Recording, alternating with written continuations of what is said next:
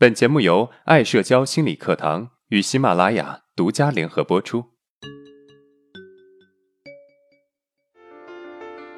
走出社交恐惧困扰，建立自信，做回自己，拥有幸福人生。大家好，我是爱社交创始人阿伦。今天我们来聊一个问题，是不是一个人只有自信了，才能够好好社交呢？在回答这个问题之前呢，我们先来听听我的一个故事。高三的时候，我转学到县一中，上学期快期末考试的时候，我有了一定程度的社交恐惧，说很严重也不为过。最严重的时候，路上遇到我们班的同学，我都只能够绕道走。而在产生这个问题之前的一个月，我还能够比较轻松的与他们打招呼。产生这个问题是因为我跟我们班的一个女生表白被拒绝了，之后我的内心就变得非常的自卑。下学期的时候，我喜欢上我们班另外一个女生，这个女生就坐在我的后面，可是我整整一个学期都没有跟她说过一句话。那个时候啊，她说的每一句话，我都感觉是在说给我听的。我们不经意间的一个眼神对视，都感觉她是喜欢我的。可是那个时候的我非常的自卑，我根本就不敢主动的去跟对方说话，因为我害怕一旦开口就会暴露我是一个自卑的人这个事实，他就会不喜欢我的。当时我特别害怕毕业，因为我怕再也见不到他了。每次为了有机会能够好好的看看他，我总是提前躲在他放学会经过的地方，就算只能够看看他的侧面，我也很满足。现在想想，觉得自己真的有点猥琐男的气质。另外一方面，我也特别期待毕业，因为我天真的以为毕业了我就可以去打暑假工，锻炼自己的自信了。一旦自信了，我就有胆量去追求他了。那会儿我甚至连他的联系方式都没有， Q Q 都没有胆量添加。结果毕业之后找不到暑假工，我也再也没有见过他，哪怕我无数次的出现在县城。当时我非常后悔，为什么当初我不敢主动的找他说话，哪怕是一句话？为什么我非得等到自信了才能够去追求对方？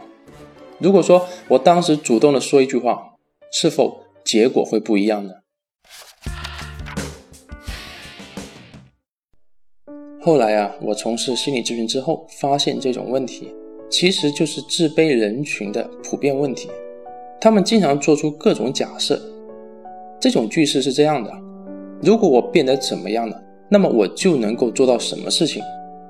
而经常说的话有以下几种类型：如果我自信了，那么我肯定能够做成很多事情；如果我自信了，那么我肯定能够追到我的女神；如果我自信了，那么我肯定能够上台演讲；如果我自信了，那么我肯定能够当上领导。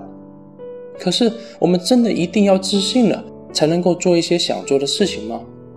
其实啊，不一定。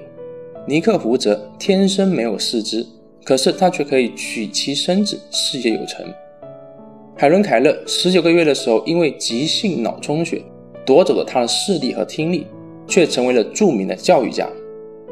贝多芬二十六岁之后，听力逐渐消失，通过牙齿咬着钢丝才能够勉强听到声音，竟然也成为了世界最著名的音乐家。这些说明了，阻止我们前进的不是身体的问题，而是心理的缺陷。而我们真的没有办法突破这种自我限制吗？其实不一定。我们来好好分析一下，只有我自信了，我才能够好好社交这句话。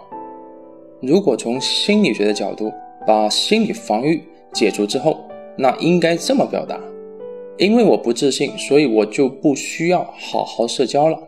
而如果我们就这么把这句话表达出来，那无疑是在否定自己的不自信，那我们的潜意识肯定不乐意啊。所以我们的心理防御系统啊，就会合理化我们逃避社交的行为，把这句话变成只有我自信了，我才能够好好社交。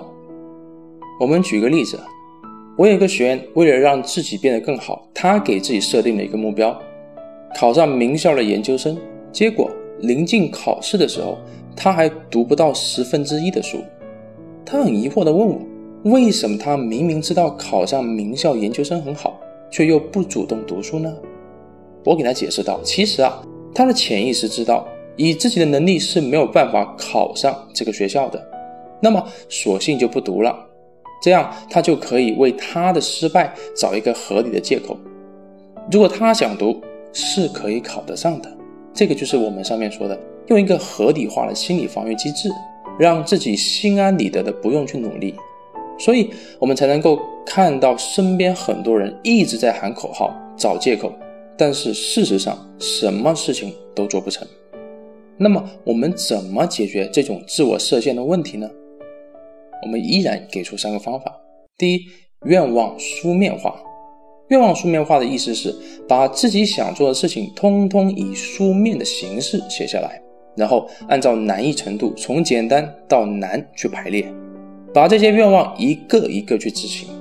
我们把这些愿望书面化的目的，一方面是为了让我们知道我们还有多少事情要去做，另外一方面是想告诉自己哪一些是可以先做，哪一些是可以后做的，这样能够慢慢的建立自信，也不容易有太大的挫败感。第二，少想多做。当自己在做一些假设的时候，可以对自己说，我要马上去做，我会成功的。这是一种心理暗示的方法。我们需要在每次做事情的时候给自己暗示，让自己能够形成一种习惯。第三，减少自我否定。在做的过程中难免会失败，我们很容易把失败当作一种挫折。其实啊，换一个看法也许会完全不一样。这些失败都是成长过程中的经验。当然，我们除了这么告诉自己以外，同时也可以把失败造成的负面情绪放在一边，学会投入去做该做的事情，这样啊，我们的负面情绪就不容易固着。那么我们来回顾一下今天的内容。第一，只有我自信了才能够好好社交。其实啊，这是一种自我设限，我们不一定非得先做到 A 才能够做 B。第二，为了减少失败的感觉，我们的心理防御系统会合理化我们不够好的行为。第三，如何解决自我设限呢？有三个小方法。第一，愿望书面化。第二，少想多做。第三，减少自我否定。如果我们的内容对你有帮助，那么欢迎订阅我们的专辑，也可以分享给有需要的朋友。好，今天的内容就到这了。如果你有任何的疑问和想法，欢迎在音频的下面评论互动，我会挑选有代表性的问题进行回答。